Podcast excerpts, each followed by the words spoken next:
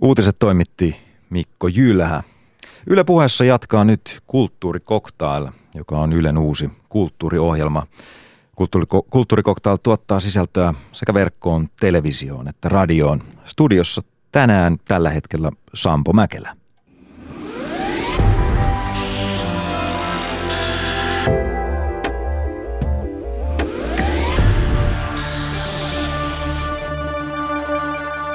Tänään Kulttuurikoktailissa keskustelemme muun muassa seksuaalisuudesta eri uskonnoissa.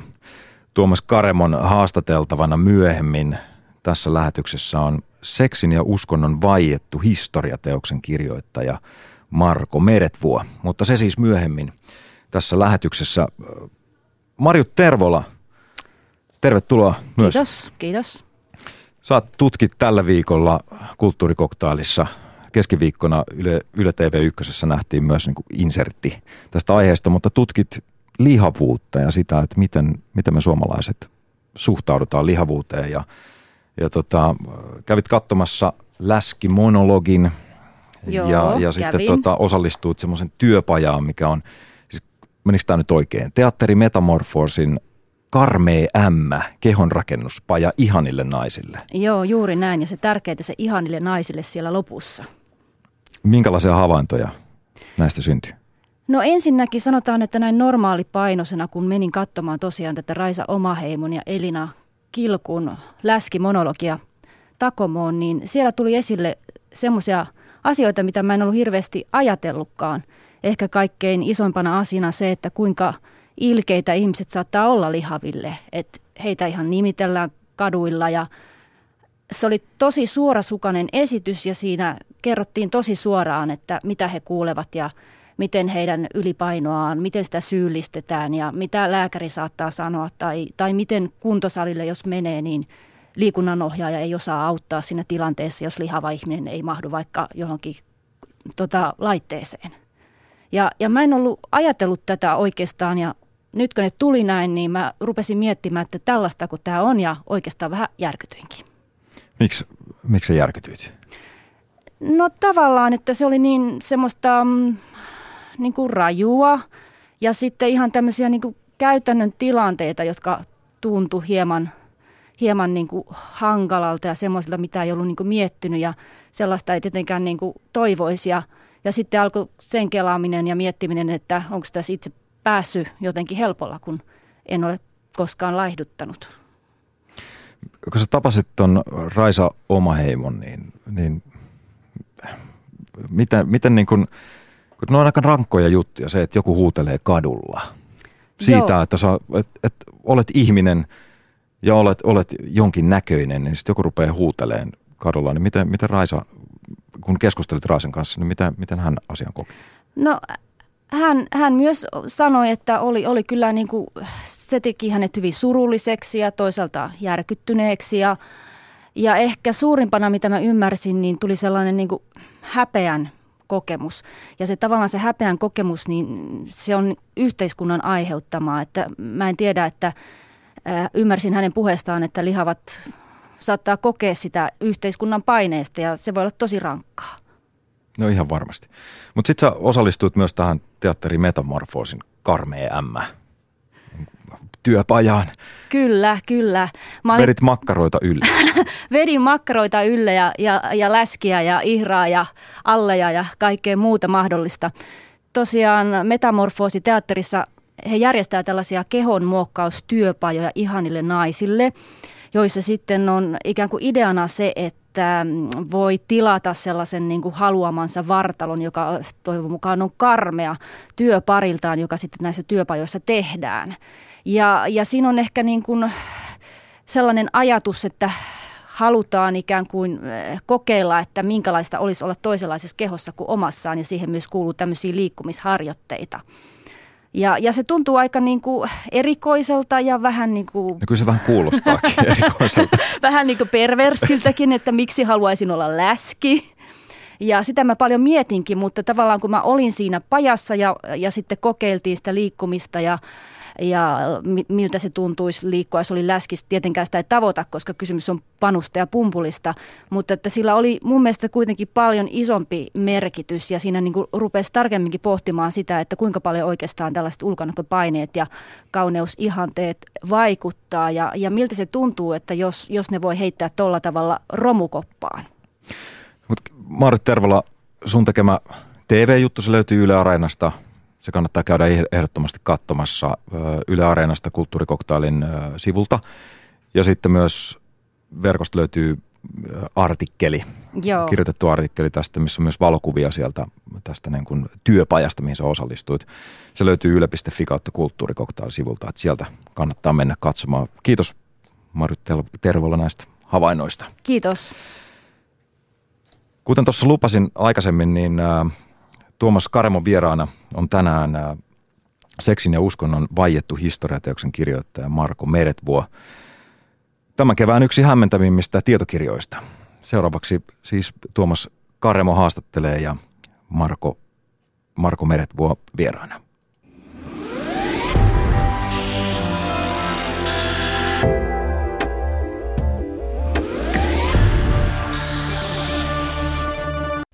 Tervetuloa kulttuurikoktailiin Marko Meretvuo. Kiitos. Tuo sun kirjan nimi on Seksin ja uskonnon vaiettu historia. Mikä tässä on vaiettua? Vaiettua on, on tämä yhdistelmä ehkä, että et tästä on tosi vähän kirjoitettu ylipäätään ja, ja suomeksi oikeastaan tämä on nyt ensimmäinen tämmöinen, joka lähestyy aihetta kokonaisuutena.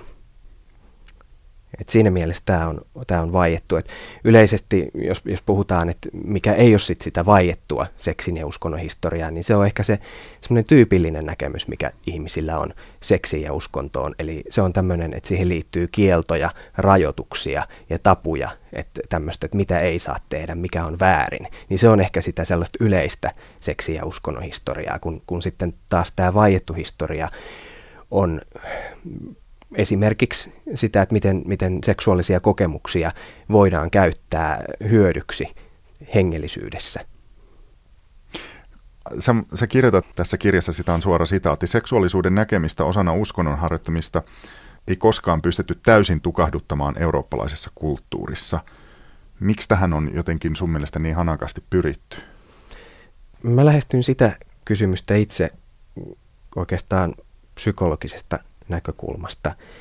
Eli osa ihmisistä yksinkertaisesti pelkää jotain itsessään. Mitä he sitten pelkää, niin varmasti sellaista omaa, omaa tiedostamatonta, epärationaalista itseään. Ja ihmisen seksuaalisuushan on tavallaan avain tähän omaan tiedostamattomaan. Ja sen takia Sen takia varmasti pelko on, on suurin syy, minkä takia tähän on näin suhtauduttu. Samalla täytyy muistaa, että jos ajatellaan, että, että seksuaalisuus on, on avain tavallaan siihen ihmisen, si, siihen mikä meissä on todellisinta ja, ja olennaisinta, niin, niin samalla sen rajoittaminen tai kieltäminen, niin sehän on silloin meidän Tai, tai toisten ihmisyyden kieltämistä ja rajoittamista. Kuinka hyvin sun mielestä tässä tukahduttamisessa on onnistuttu? Aika huonosti. Et ky, kyllähän asioista voi tietysti vaieta, niin kuin on, on vaiettukin, mutta jotta siinä oltaisiin voitu onnistua, niin olisi varmasti koko ihmiskunta pitänyt hävittää, koska tämä aihe tulee sieltä ihmisen sisältä, ihmisen itseydestä esiin ja sitä ei, ei siinä mielessä voi, voi tukahduttaa tai hävittää. Musta tuntuukin nykyään, että, että suhtautuminen seksiin on jollain tavalla mutkattomampaa kuin, kuin tähän toiseen aiheeseen eli uskontoon. Eli voi oikeastaan jopa sanoa, että tästä uskonnosta on, on tullut suurempi tapu kuin seksistä. Mm, perustele vähän. No kyllä se on sellainen, mistä, mistä tota aika lailla halutaan vaieta, että, että se on semmoinen hyshys, että pidetään, että se on niin, niin henkilökohtainen asia, että, että jos joku johonkin uskoo tai on uskomatta, niin sitä, siitä ei, ei kauheasti haluta, haluta julkisesti keskustella. Se ei myöskään näy julkisuudessa toisin kuin, niin kuin seksi näkyy mainonnassa ja viihteessä koko ajan. Ja, ja toisaalta voidaan ajatella, että, että tämmöinen seksin tyrkyttäminen joka lähteestä niin, niin on tehnyt siitä aiheesta kuitenkin aika pinnallista. Millä tavalla pinnallista? No pinnallista sillä tavalla, että, että se on, on enemmän tällaista pintaa, ei ehkä, ehkä niinkään tota, sitä lähestytä niin kuin tällaisen sisäisen kokemuksen kautta, vaan, vaan enemmän tämmöisenä visuaalisena, graafisena, stimulaatio antavana asiana. Ja siellä pohjalla on oikeasti? No tulla jotain, jotain itseensä, itseensä suuremmaksi, kokea, kokea itsensä tämän normaalin minuuden ulkopuolella. Tähän on ilmeisesti ollut tarve tai jonkunlainen houkutus oikeastaan siitä asti, kun ihmiset jotenkin seksin tajusivat.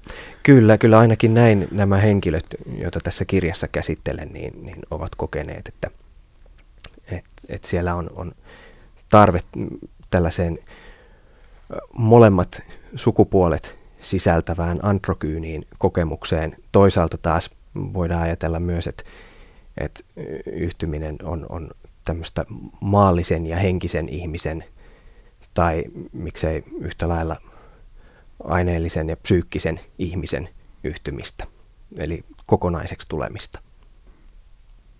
Sä kirjoitat, Marko Meretvuo, tässä kirjasi alkupuolella juuri tästä aiheeseen liittyvästä arkaluontoisuudesta ja siitä, että jotkut osat tästä kirjastasi saattavat ehkä ärsyttää tai herättää jopa voimakkaampia tuntemuksia. Mitä sä luulet, että tämä kirjasi ei ole siis vielä ilmestynyt nyt tässä vaiheessa, kun me tätä haastattelua tehdään, mutta mitkä näistä sun esimerkkeistäsi tai esille ottamistasi asioista pitää eniten sisällään tabuja tai mihin luulet, että lukijat reagoivat voimakkaimmin?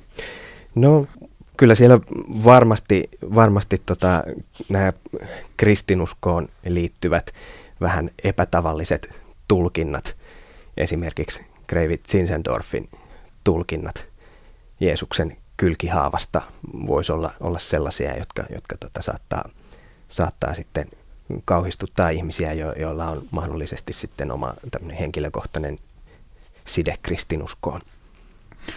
Sä mainitsit jo näistä henkilöistä, joita tässä on mun laskujen mukaan useampikin kymmen tässä kirjassasi, niin yhdeksi tämmöiseksi, josta kirjoitat hyvin paljon, Nikolaus Ludwig von Zinzendorf.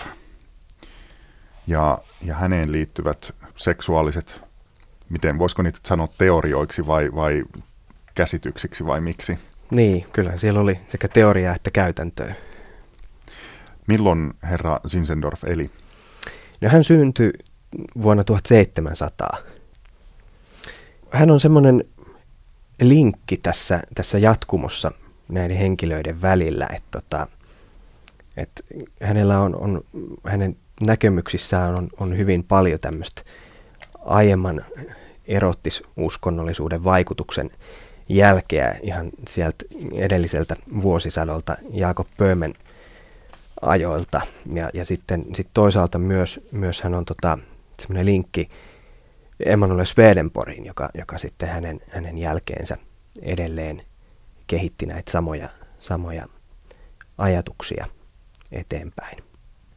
Mikä tässä Zinzendorfissa on niin äh, ravisuttavaa ja jotenkin kiehtovaa? No kyllä se on tämä niin sanottu kylkihaavan mystiikka, mikä, mikä siinä, siinä tota, on ainutlaatusta. Sehän on, on hyvin ainutlaatuinen näkemys ihan koko kristillisen kulttuurin sisällä yhdistää seksuaalisuus näin peittelemättömällä tavalla niinkin dramaattiseen tapahtumaan kuin Jeesuksen ristiinnaulitsemiseen. Ja mitä hän siis ajatteli siitä? Eli hän, hän ajatteli näin, että, että tämä keihäs, jolla roomalainen sotamies Longinus Jeesuksen kyljen lävisti, niin, niin hän rinnasti tämän keihään miehen sukupuolielimiin ja, ja luonnollisesti sitten tämä kylkihaava sai, sai sitten naisen sukupuolielimen merkityksen. Eli, eli tota hyvin... Hyvin tällainen, tällainen radikaali näkemys siitä, että tämä keihäällä kyljen lävistäminen on, on eräällä tapaa toteutettavissa uudelleen sukupuoliyhdynnän kautta. Ja mielenkiintoista on se, että, että myöhemmin Wagner Parsifal-oopperassaan ammensi tästä samasta näkemyksestä. En tosin itse tiedä, oliko hän edes tietoinen Zinzendorfin näkemyksistä vai, vai syntyykö se ihan hänen, hänen tota, omasta, omasta alitajunnastaan, mutta, mutta Parsifal-oopperasta löytyy tämä aivan sama, sama ö, näkemys, joskin sitä ei, ei siinä sillä tavalla avata, että sen välttämättä ö, henkilö huomaisi, jos ei tarkemmin ole perehtynyt tähän taustaan ja lähdeaineistoon. Tiedätkö, Marko Meretvuo, sitä, että miten Kreivi Zinzendorf päätyi tähän teoriaansa? No ihan tarkalleen sitä, miten hän juuri, juuri tähän päätyi, niin, niin en, en tiedä eikä sitä lähdekirjallisuus kerro, mutta, mutta tausta on, on sellainen, että hänellähän oli hyvin, hyvin tämmöinen uskonnollinen kasvatus jo lapsesta asti. Ja nuorempana hän, hän vieraili Düsseldorfilaisessa taidegalleriassa ja, ja siellä hänelle tuli tämmöinen uskonnollinen kokemus. Eli siellä oli esillä parokkitaiteilija Domenico Fettin Ecce Homo-teos, jossa on, on kuva kärsivästä Jeesuksesta orjantappurakruunu päässä ja alapuolella on teksti, että kaiken tämän minä olen tehnyt vuoksenne, mutta mitä te olette tehneet minun vuokseni. Ja koska Zinzendorf ei pystynyt vastaan tähän kysymykseen, niin hän päätti omistaa koko elämänsä Jeesukselle, mukaan lukien Jeesuksen koko lihallinen luonto, niin sisältäen myös hänen seksuaalisuutensa. Oliko kukaan häntä ennen ää, jotenkin sanonut tällaisia asioita esimerkiksi tästä Jeesuksen lihallisuudesta ja ristiinnaulitsemisesta kuin hän? Ei, ei ihan suoraan näin, että, että varhaisesta gnostilaisuudesta tietysti löytyy, löytyy jonkin verran viittauksia tietynlaiseen seksuaaliseen teoretisointiin ainakin, mutta, mutta tämä kyljen lävistämisen tapahtuma tämmöisenä seksuaalisena kokemuksena, niin, niin sitä ei, ei kyllä ennen häntä ole löydettävissä ainakaan lähdeaineistosta, että tietysti aina on olemassa sellaisia teorioita, että tällaiset näkemykset olisi kulkenut läpi historian siellä kirjoitetun historian pintakerroksen alla tämmöisenä tällaisina niin salattuina viisauksina, jota suullisesti välitetään sitten henkilöltä toiselle, mutta se, että, että onko, onko tämä Tämä sitten on ollut, ollut sellainen tieto, niin, niin sitä ei ehkä kannata spekuloida, koska, koska sitä ei, ei voida tietää. Missä tekstissä Zinzendorf näin tästä kylkihaavasta sanoo? Suurin, suurin tota lähdeaineisto tähän kylkihaavan mystiikkaan ei, ei itse asiassa ole varsinaisesti mikään tämmöinen tietokirja, mitä hän olisi kirjoittanut, vaan, vaan ne on tällaisia uskonnollisia runoja ja hymnejä, mitä, mitä hän ja hänen, hänen tämä uskonnollinen herätysliikkeensä, jota hernhutilaisuudeksi edelleen kutsutaan. Tämä liikehän on siis edelleen olemassa. Kyllä, juu, että siihen, siihen kuuluu. Kuuluu paljon, paljon ihmisiä ja, ja he edelleen, edelleen seuraavat näitä ajatuksia, mutta tota, mut tämä lähdeaineisto, mistä, mistä nämä tiedot löytyy, niin on, on nimenomaan heidän, heidän tällaisia uskonnollisia hymnejä. Mitä, mitä Zinzendorf nyt halusi tällä jotenkin sanoa tällä kylkihaava-ajatuksellaan? Siis mikä se pointti siinä on? Kyllähän siinä, siinä taustalla ei, ei ollut toki pelkästään niin kuin esittää jotain teoriaa, ja sitten ihmiset kuulisivat sen ja ajattelisivat, että okei, että voihan ton noinkin nähdä. Va- vaan tarkoitus oli ottaa se osaksi uskonnon harjoittamista. Eli, eli tässä heidän seurakunnassaan harjoitettiin hyvin vahvasti tätä tällaista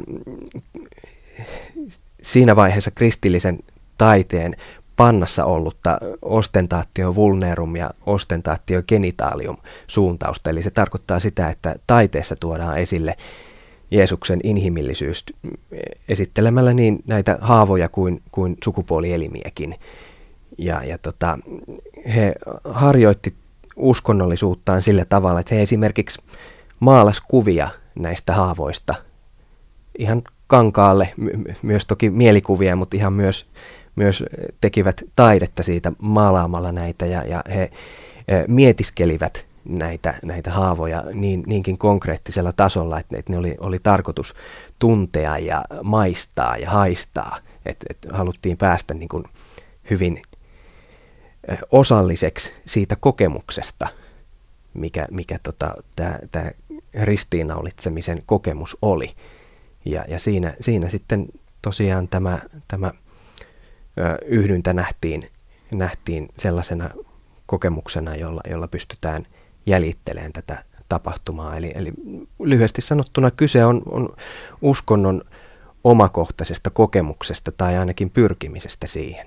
Oliko tämä tapa nähdä Jeesus ja ristiinnaulitseminen tabu tuona aikana?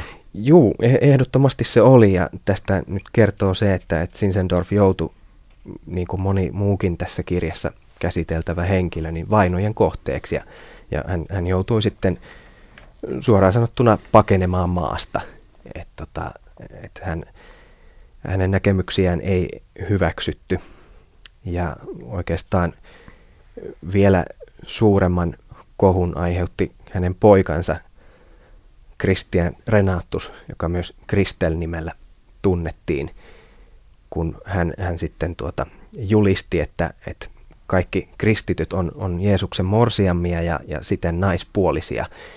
Ja hän harjoitti tätä uskonnollisuutta sitten toisten nuorten miesten kanssa pelkästään, ja tällä tavalla on tultu siihen johtopäätökseen, että he harjoittivat homoseksuaalisia rituaaleja, kristillisiä homoseksuaalisia rituaaleja seitsemäntoistasataa-luvulla.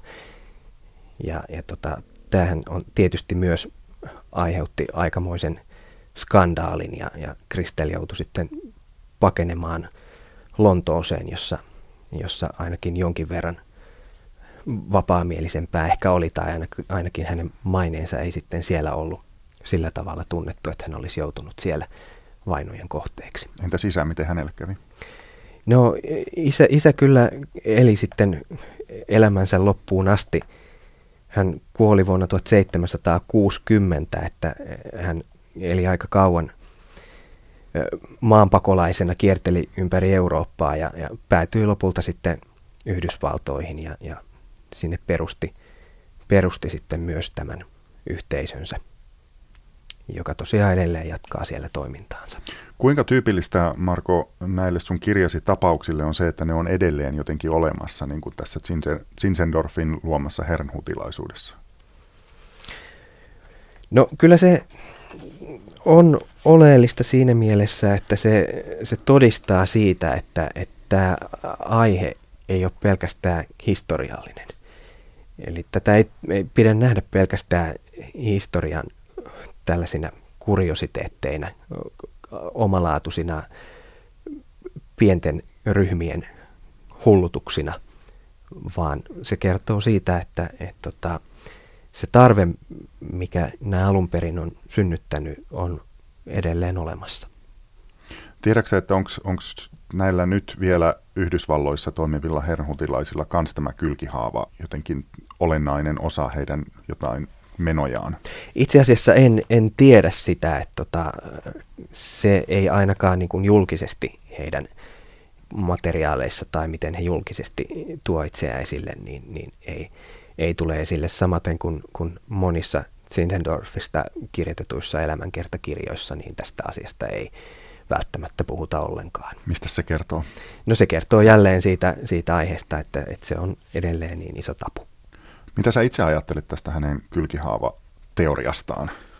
No onhan se mielenkiintoinen, että täytyy tunnustaa, että hyvän tutkijan otteella on pyrkinyt näitä aiheita myös itse jollain tavalla henkilökohtaisesti lähestymään tämän tutkimuksen aikana. Ja, ja kyllähän se aika hurjalta tuntuu. Sitä voi jokainen kuuntelija tietysti kokeilla seuraavan kerran intiimissä kanssakäymisessä, visualisoida sitä Jeesuksen ristiinnaulitsemista samaan aikaan, että kyllä se aika, aika tuota,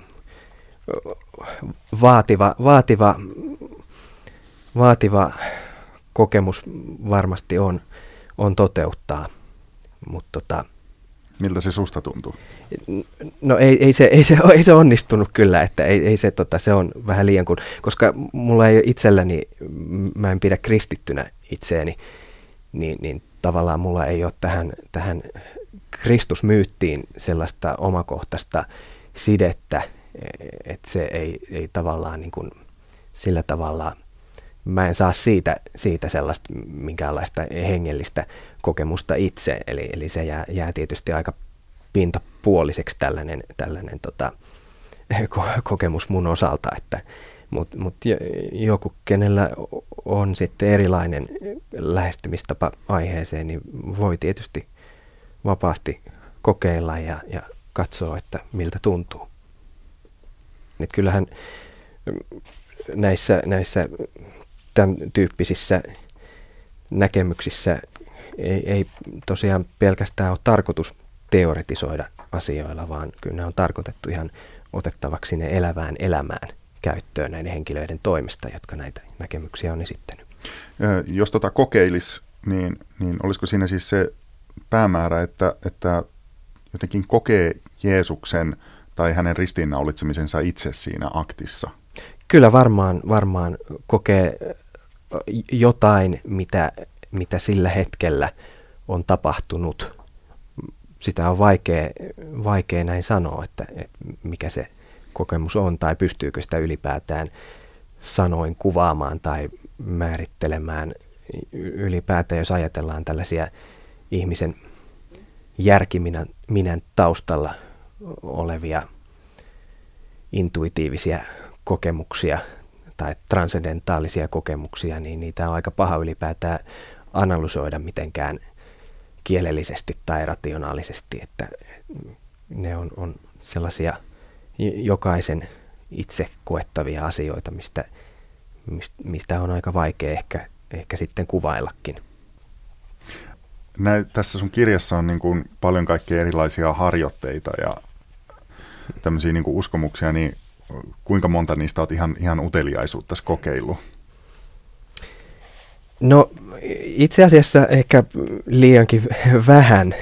Et tota, se, on, se on ihan totta, että tässä on, on monenlaista ja, ja kaikkea, ei, kaikkea ei ole sitten ollut ehkä kiinnostuskaan kokeilla, että en ole esimerkiksi syönyt yhtään päästettyä sikiöä tämän tutkimusprojektin aikana, mutta tota, mut tietysti, tietysti jotkut, jotkut näistä näkemyksistä voi olla, olla sellaisia, sellaisia mitä, mitä itsekin sitten ehkä, ehkä jossain määrin pitää hyvänä. Nyt jos haluat jonkun esimerkin, niin olisi tämmöinen gnostiseen messuun osallistuminen. On, voisi olla yksi, yksi semmoinen. En mä nyt tiedä, onko se mitenkään kovin, kovin raskaasta päästä, mutta tota, on, on osallistunut, osallistunut tämmöiseen Ordo Templi Orientis-nimisen järjestön pitämään, pitämään tota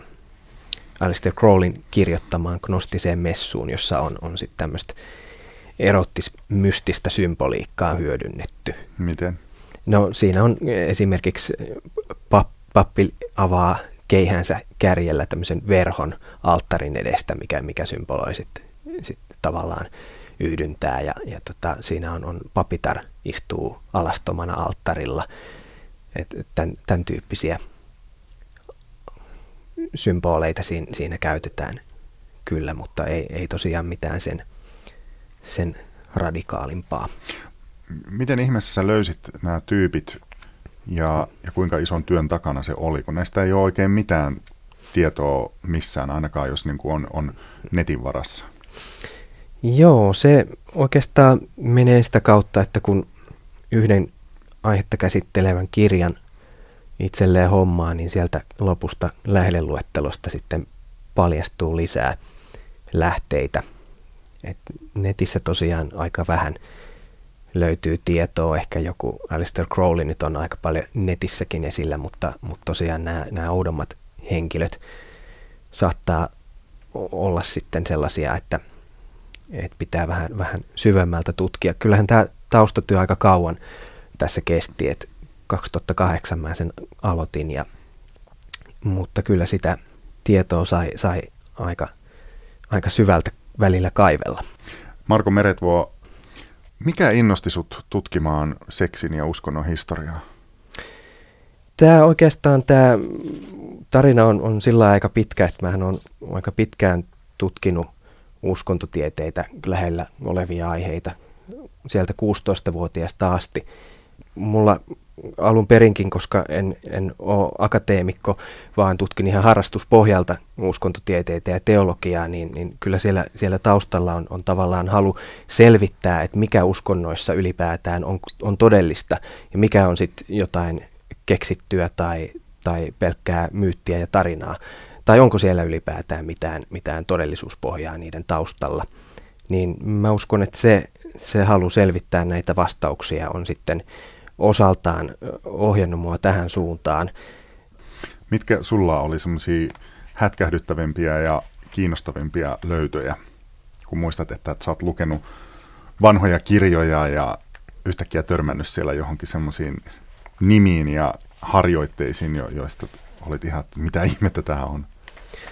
Kyllä, kyllä varmasti toi Zinzendorfin kylkihaavamystiikka on, on ehdottomasti yksi sellainen, mikä, mikä tota, sieltä on, on tullut esille. Samaten sitten jotkut tällaiset kristilliset hurmoslahkot, joissa on myös esiintynyt sit tällaista orgiallista seksuaalisuutta. Se on ollut yksi hyvin mielenkiintoinen löytö. Tarkoitatko näitä, onko ne gnostinaisuuden alalajeja, ikään kuin borboriitit esimerkiksi? Juu, kyllä, kyllä gnostilaisuuden sisältä varhaisesta kristillisyydestä löytyy, mutta, mutta toki sitten myös, myös myöhemmin, myöhemmiltä vuosisadoilta. No joo, joo, kyllä nämä, nämä, tietysti nämä varhaiskristillisen ajan, ajan äh, lahkot on, on siinä mielessä hätkähdyttäviä, että, että siellä, siellä tämä suhtautuminen seksuaalisuuteen on ollut, ollut niin poikkeavaa tavallaan siitä, mitä voidaan, voidaan yleisen tämmöisen perususkontohistorian näkökulmastakaan olettaa. Että tota, ajatellaan jotain sataluvulla eläneitä karpokratiaaneja esimerkiksi, jotka näki, että pelastuminen maallisesta voi tapahtua pelkästään tämmöisen hedonistisen halujen toteuttamisen kautta. Ja, ja sitten jokaisen tähän lahkoon kuuluneen velvollisuus oli, oli rikkoa näitä vanhan testamentin lakeja vastaan. Toinen hyvä esimerkki on sitten nämä porporiitit, eli barbelonknostikot, jotka kolme-neljäsataa-luvulla vaikutti. Missä? Siellä Lähi-idän ja Egyptin alueilla. Ja tota... Siellä, siellä ehkä oleellisin nosto on, on tämmöinen eukaristiarituaali, ehtoollisrituaali, joka heillä oli, oli käytössä, missä leivä ja viinin sijaan käytettiin siemennestettä ja kuukautisverta.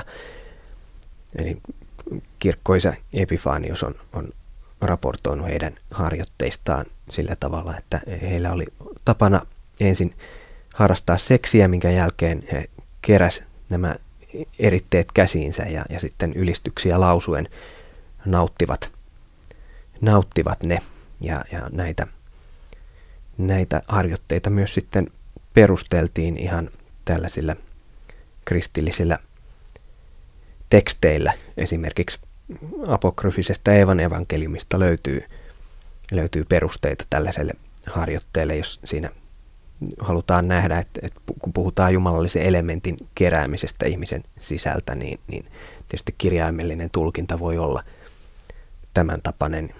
Samaten joku ensimmäisen psalmin tulkinta, kun sanotaan, että hän on kuin puuvetten äärelle istutettu. Se antaa hedelmän ajallaan, eivätkä sen lehdet lakastu. Tämä suomennus ei tee tosiaankaan oikeutta alkuperäiselle tekstille, mutta tällä vetten äärellä olemisella ja hedelmän antamisella viitataan nimenomaan tähän ejakulaatioon, ja, ja se, että lehdet ei pääse putoa maahan, niin tarkoittaa sitä, että, että siemenestä ei anneta mennä hukkaan, vaan se kerätään, kerätään ja nautitaan. Eli, eli tota, kyllä sieltä, kun, kun uskonnollisia tekstejä lukee, niin, niin kuin on sanottu, niin kyllä sieltä jokainen haluamansa tulkinnan näihin lauseisiin saattaa löytää.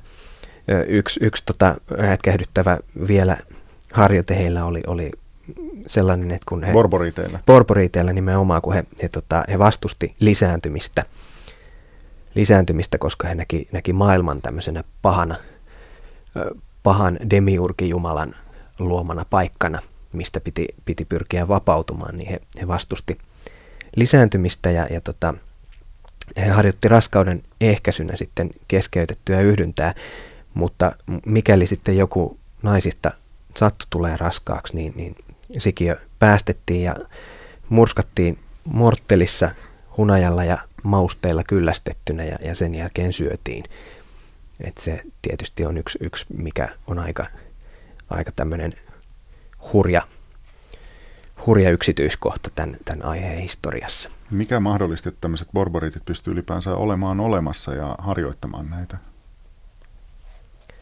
Niin siihen aikaan oli valtavasti erilaisia ryhmiä, jotka osittain ammensi kristinuskosta, osittain juutalaisuudesta ja, ja kreikkalaisesta filosofiasta, mutta, mutta ehkä se oli mahdollista, koska ei ollut olemassa vielä siihen aikaan tällaista yhtenäistä autoritaarista kristillistä hallintoa, että se, se hallinto vasta kehittyi siinä myöhemmin ensimmäisten vuosisatojen aikana, kun, kun katolinen kirkko alkoi muodostumaan, ja kyllähän nämä kyseiset ryhmät aika nopeasti sen jälkeen sitten julistettiin harhaoppisiksi ja, ja kiellettiin ja heitä, heitä vainottiin kirkon toimesta ihan yhtä ankaralla kädellä kuin, kuin alkukristittyjä oli vainottu Rooman valtakunnan taholta. Onks, bor, miten borboriteille lopulta kävi?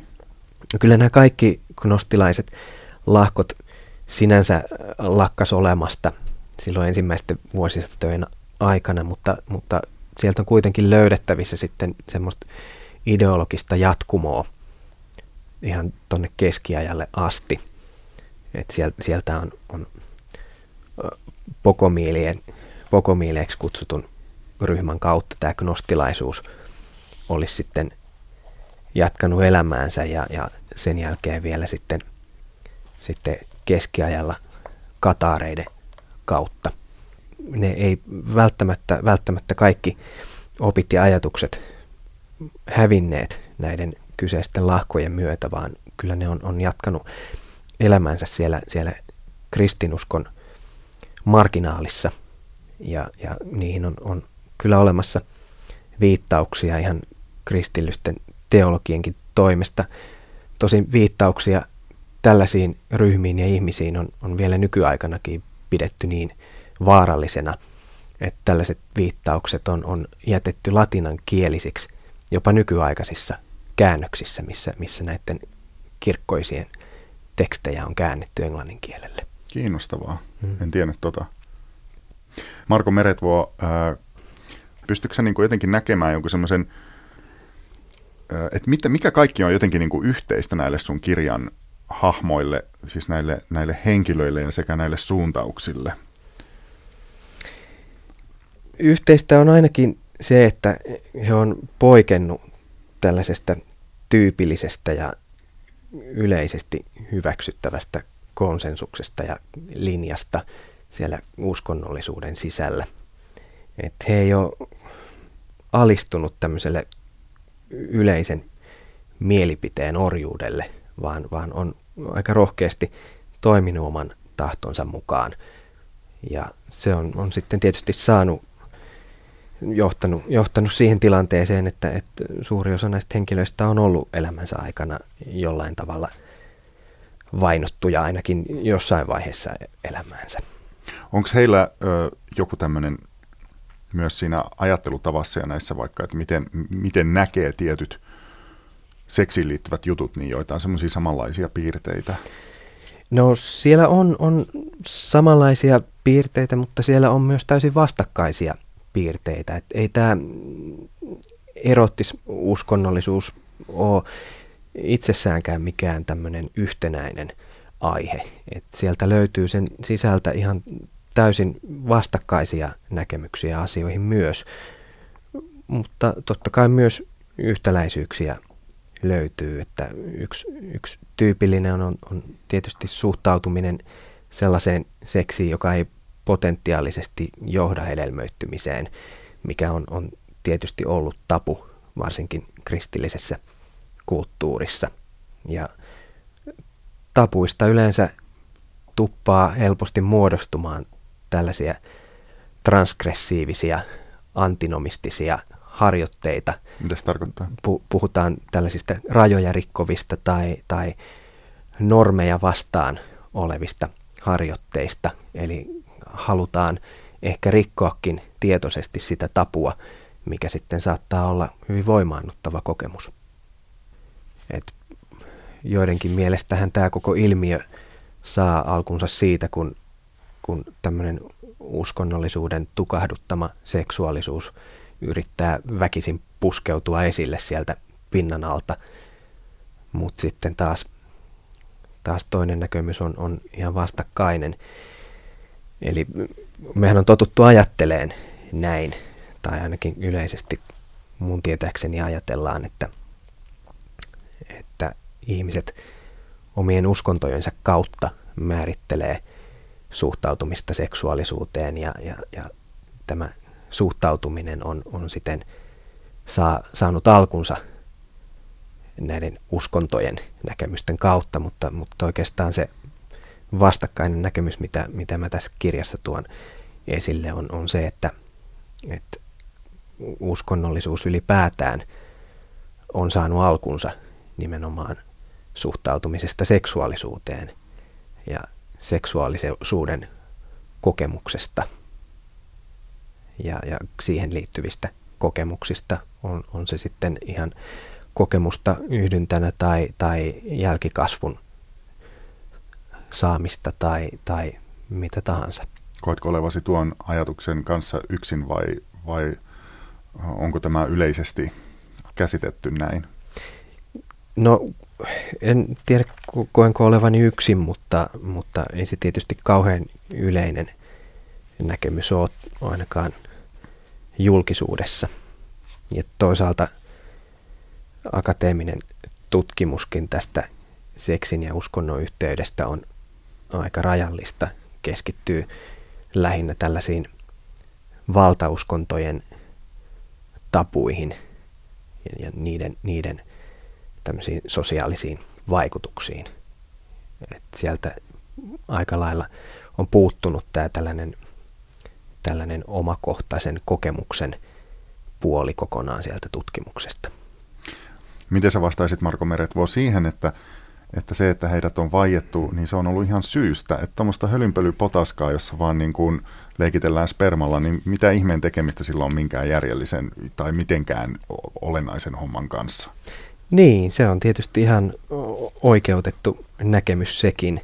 Että tota, kyse on varmaan siitä, miten ylipäätään halutaan suhtautua johonkin uskonnollisiin kokemuksiin. Että toisten mielestä se aiheena jo lähtökohtaisesti on hölynpölyä ja se on, on tietysti jokaisen oma asia määritellä se oma suhtautumisensa. Et ilman muuta tätä kirjaa voi lukea myös siitä näkökulmasta, että nämä on ihan hölynpölyä ja, ja kyllä näille saa myös nauraa. Miten puolustat ikään kuin heitä? En, en mä koe, että mun asia tavallaan olisi puolustaa heitä, että, että mä en ole sellainen... Tai sitä, että olet valinnut heidät tähän kirjaasi. No sitä valintaa, valintaa puolustan nimenomaan sillä, että, että kun, kun heistä, heidän näistä näkemyksistään on, on vaiettuja ja sitten toisaalta taas se, että, että heidän näkemyksensä on niin ainutlaatuisia uskonnollisuuden kentällä. Mikä niistä tekee niin ainutlaatuisia? No se, että kukaan muu ei välttämättä ole esittänyt tällaisia näkemyksiä. Ja miksi se on tärkeää niin tuoda niin kuin julki tämmöisiä näkemyksiä? No mulle se on tärkeää, tärkeää tota, ottaa esille aiheita, josta ei ole haluttu keskustella. Mä näen siinä ehkä vähän sellaista tietynlaista tapujen rikkomista myös omalta osaltani. Et tota, kyllähän tämä kirja on, on myös eräänlainen tota, prosessi tässä. Vähän sama, samantapainen prosessi, kun, kun heitä tuodaan esille ja kirjoitetaan, niin, niin yhtä lailla tämä, tämä kirja osaltaan rikkoo niitä samoja tapuja, joita, joita nämä henkilöt aikoinaan on rikkoneet. On, on siellä sellainen tiety, tietty pohjavire, mitä mä yritän ehkä noissa kirjan loppusanoissa sitten avata, mutta, mutta siinä täytyy muistaa, että tässä, tässä kirjassa tosiaan on hyvin erilaisia henkilöitä täysin eri vuosisadoilta, joiden näkemykset ja, ja nämä harjoitteet on ollut, ollut ihan erilaisia ja osa keskenään täysin vastakkaisia. Että, että sinänsä niin kun en, en halua tavallaan niin kun luoda sellaistakaan mielikuvaa, että, että tässä, tässä olisi joku, joku tällainen pyhä asia, joka ilmenee näiden kaikkien henkilöiden, näiden kummallistenkin tapojen ja harjoitteiden kautta. Että kyllä siellä, siellä voi olla ja varmasti onkin ihan, ihan hölynpölyä myös mukana. Että ei, ei siinä, siinä tota, en mä tätä ole si, sillä tavalla halunnut kirjoittaa, että mä toisin tässä, paljastaisin jotain syviä henkisiä salaisuuksia tässä kirjassa, vaan, vaan tota, kyllä tässä on ihan hyvin, hyvinkin erilaisia näkemyksiä, mutta, mutta sitä, mikä se, se pohja siellä sitten on siellä taustalla, niin, niin sitä tuossa loppusanoissa sitten koitan lyhyesti tuommoiselta psykologiselta näkökulmalta avata. Kirjoitat Marko Meretvuo tämän äh, seksin ja uskonnon vaietun historian sekä alku- että loppupuheissasi nykyajasta, ja tässä on muutama sitaatti. Ehkä aika on tullut kypsäksi ottaa jälleen seksuaalisuus osaksi henkistä elämäämme. Tai sitten, että tarvitsemme siis erottista uskonnollisuutta enemmän kuin koskaan aikaisemmin. Perustele vähän näitä, miksi nämä huudahdukset? Kyllä mun mielestä siinä on, on kyse sellaisesta itsensä tuntemisesta ja itsensä tutkimisesta sillä tavalla, että, että, että tässä aiheessa ihminen on... on pakotettu lähestyyn sitä, sitä omaa todellista itseensä ja, ja sen rationaalisen järkiminän taustalla olevaa itseyttä. Ja, ja sitä kautta tämä, tämä aihe varmasti puhuttelee meissä sellaista tarvetta yhtyä johonkin, johonkin itseämme suurempaan. Ja, ja tota, tämä latinankielinen sana religio, mistä uskonto-sana tulee, niin sehän etymologisesti tarkoittaa nimenomaan yhtymistä. Eli tällä religiosanalla olemme jo itse asiassa ihan tässä aiheen ytimessä. Mitä, okei, käännetään nämä näin päin. Mitä jos me ei otetakaan seksuaalisuutta osaksi henkistä elämäämme, tai että, että erottista uskonnollisuutta ei tarvita, tai sitä ei tuu? Mites sittenkään? Niin, silloin me eletään varmasti aika pinnallista elämää. Se tietysti on tyypillistä elämää nykyaikana. Ja sen takia ehkä haluan myös tuoda esille tätä aihetta, että, että, että nämä, nämä kaksi asiaa voidaan yhdistää toisiinsa. Jos ajatellaan, että se seksuaalisuus on tämmöinen merkittävä avain siihen itsensä tuntemiseen ja oman todellisen identiteetin löytämiseen, niin, niin kyllähän se silloin voidaan sanoa, että, että seksuaalisuus on uskonnollinen kokemus, ehkä jopa ainoa todellinen uskonnollinen kokemus. Kuinka paljon, Marko Meretvuo, ajattelet seksiä päivässä? No, tätä kirjaa tehdessä on, on joutunut ehkä vähän liikaakin ajattelemaan, että tota, mutta varmaan ihan muuten saman verran kuin ihan keskiverto, keskiverto ihminen. Et, eikö jossain tutkimuksessa ole sanottu, että miehet ajattelee joka kahdeksas minuutti seksiä? En, ihan ehkä pysty tuota to- todistamaan paikkaansa pitäväksi. No, mä luulen, että se on useammin. Ai, ai se, sul, sul on sitten niin päin. Joo. Marko Meretvuo, mikä on parasta seksissä? Varmaan se, että, että se on, on niin tavallaan sellaista mysteeristä, että, että siinä voi tulla, tulla tota niin kuin itse, itseään suuremmaksi ja, ja olla, olla niin kuin ei, ei pelkästään kahtena yksilönä, vaan, vaan tota, tämmöisenä itsensä ulkopuolella olevan kosmoksen arkkityyppisten voimien edustajana, eli maskuliinisena ja femili- feminiinisenä elementtinä. Et, et se on, on varmasti se, se, se hienoin puoli, että niin kuin tantrassa sanotaan, että et, et Jumala ja Jumalatar yhtyy, kun, kun mies ja nainen rakastelee, miksei voi olla myös samaa sukupuolta olevat henkilöt. Marko Meretvuo, kiitos paljon haastattelusta. Kiitos.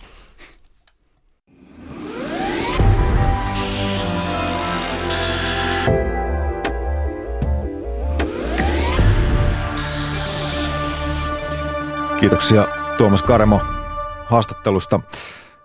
Yle Uutiset kertoi tänään, että Minecraft-peliä jalostetaan opetusmateriaaliksi kouluihin suomalaisidean pohjalta.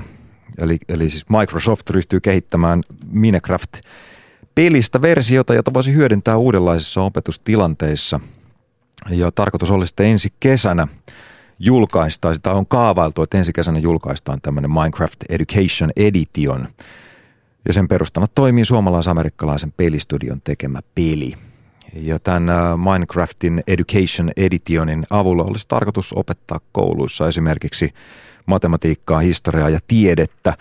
Sinällään tämä ei ole mikään uusi asia, nimittäin jo vuonna, to, äh, kaksituhatta, jo vuonna kaksituhattayksitoista luonnontieteiden, matematiikan, tietotekniikan ja teknologian opetuksen kansallinen verkkoportaali Luma kirjoitti, että Minecraftin potentia- kirjoitti siitä, että Minecraftissa on potentiaalia etenkin perusopetuksen alaluokilla.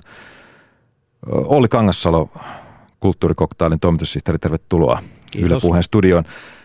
Olli, tässä Minecraftissa taitaa olla hieman toinenkin puoli. Kuin... Niin, joo, kyllä tässä paljastui nyt äh, tällä viikolla toinenkin ulottuvuus, nimittäin huomasin, että tietokonepelialan Tilt-nettilehdessä oli uutinen, joka on mielenkiintoinen ja koominen, nimittäin äh, siinä uutisoitiin, että Pornhub-sivusto, pornosivusto oli tutkinut käyttäjiä ja heidän hakujaan.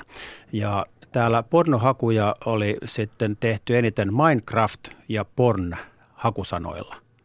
Ja valtavassa nousussa nämä hakusanat. Elikkä, okay. Ja sitten tässä oli vielä tämmöistä käyttäjädemografiaa, eli siinä oli sitten kahdeksantoista-kolmekymmentäviisivuotiaat miehet korostui tässä tekemässä näitä hakuja. Eli siellä on niin kuin haettu just pornosisältöisiä Minecraft-videoita. Ja sitten kun tästä innostuneena sukelsin enemmän tähän maailmaan ja huomasin, että tämä on ollut melko iso puheenaihe U S A:ssa nyt tietokonepelialan ja tietokonelehdissä. Ja, ja, tota, ja nimenomaan sitten YouTubesta löytyy tätä Minecraft-pornoa. Tämä niin kuin näin pienten lasten isänä niin hieman huolestuttaa. Jos ajatellaan, että kehitellään Minecraftista opetusversiota, niin sitten löytyy myös tämmöistä kamaa. Joo, YouTubessa on tämä kaikkein suosituin Futuristic Hub-nimimerkin taakse kätkeytyvän taiteilija-animaattorin tekemä animaatio, niin se on kaksikymmentäviisi miljoonaa klikkausta saanut ja se on siellä täysin katsottavista, että periaatteessa kuka tahansa, joka tietää hakea tällaista, niin törmää siihen. Että siinä on tällaiset palikkahahmot yhdynnässä ja siinä on edestä ja takaa ja niin poispäin. Äh, ihan tällä tuota Minecraft-estetiikalla toteutettu. Siis siinä ei näy mitään elimiä eikä mitään tämmöistä, mutta näin. Mutta selvittelit tätä asiaa vähän lisää. No joo, sitten innostuin tästä, että tästä pitää tehdä juttu ja sitten tota, yritin nyt saada sitten sähköpostihaastattelua tältä taiteilijalta, ei ole tähän mennessä kaksikymmentäviisi miljoonan klikkauksen mies vastannut Kulttuurikoktailille Suomeen. Sitten mä soitin Sexpo-säätiöön, siellä toiminnanjohtaja Tommi Paalanen rauhoitteli kovasti nyt huolestuneita vanhempia, että, että kiitos, että soitit. Täällä, niin, että tämä on tuhannen taalan paikka nyt tämmöiseen niin kuin seksikasvatukseen, että tätä tarvitsisi nyt käyttää hyödyksi. Että, että tämä on tavallaan niin kuin tällaista karnevalisointia ja anarkismia. Että tässä on vähän tämmöinen South Park-henki itse asiassa. Ja kun mä nyt itsekin tätä ajattelen omilla aivoilla, niin en nyt niin kuin hirveän huolestunut tuosta ole, että, että kyllä netissä varmaan niin kuin paljon rajumpaa kamaa on. Mutta onko niin, että ää, tämä Minecraft-porno, johon, johon törmäsit, niin, niin, niin kuin sanoit, niin ei ole huolestuttavaa, mutta, mutta onko tässä jotain mahdollisuuksia? No niin, että sitä kannattaa nyt miettiä sit siltä kannalta, että, että kun se on niin kuin hyvin kiltin näköistä ja se niin kuin grafiikka on hyvin karkea, että siinä niin kuin just, just erottaa niin kuin ihmisen alastomaksi ja sitten miehen mieheksi ja naisen naiseksi, niin tällä tasolla liikutaan, niin ei se nyt kyllä niin kuin kovin graafista pornoa ole. Että, että kyllä mä nyt enemmän laskisin tämän kuitenkin vitsiksi. Mutta sitten kun YouTubessa oli valtavasti näitä animaatioita lisää ja ne oli taas tällä, tällaisia niin kuin, ä, käyttäjätunnus suojattuja, että, että sitten niin kuin jonkinnäköistä, en mä tiedä miten rajuakamaa siellä sitten on, mutta samalla estetiikalla. Olli Kangasalo, voin kuvitella, että kulttuurikoktailissa on jossain vaiheessa luvassa vähän lisää tästä sitten. Kun... Ensi viikolla, kun Osmo Kontula palaa Perun lomalta, niin saadaan varmaan analyysiä lisää. No niin, loistavaa. Kiitoksia Olli. Ja lisää siis kulttuurikoktailin verkkosisältöjä ylipäätään sekä radio, video että verkkosisältöjä tekstimuodossa löytyy yle piste fi kautta kulttuurikoktail-sivuilta. Ja siellä on muun muassa julkaistu artikkeli Helsingin uudesta museodistrictistä, johon Amos Andersonin museo on uusin lisä. Tästä lisää siis yle piste fi kautta kulttuurikoktail. Minä olin Sampo Mäkelä. Ja kulttuurikoktailit jälleen ensi perjantaina täällä Yle Puheen taajuudella. Oikein mukavaa viikonloppua.